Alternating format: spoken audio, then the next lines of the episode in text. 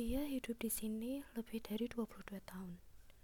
Tumbuh dan belajar banyak hal, membuat dan menyimpan kenangan, menangis dan tertawa, sedih dan bahagia. Rumah ini terlalu menyimpan banyak cerita.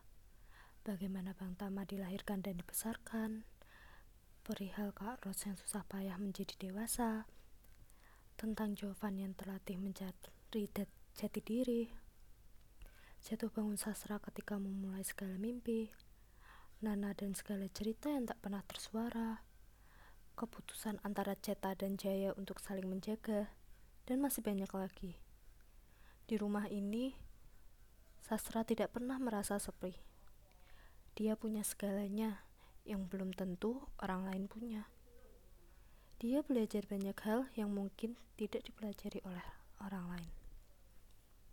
Mendoan dan secangkir kopi di teras, kandang Rocky dan tangis rindu setiap jam satu pagi Rinso, Molto dan Soleh yang selalu sarapan lebih dulu ketimbang yang lainnya, kancut bergambar belalai gajah milik Jaya yang masih berkibar di tali jemuran, dan masih banyak lagi.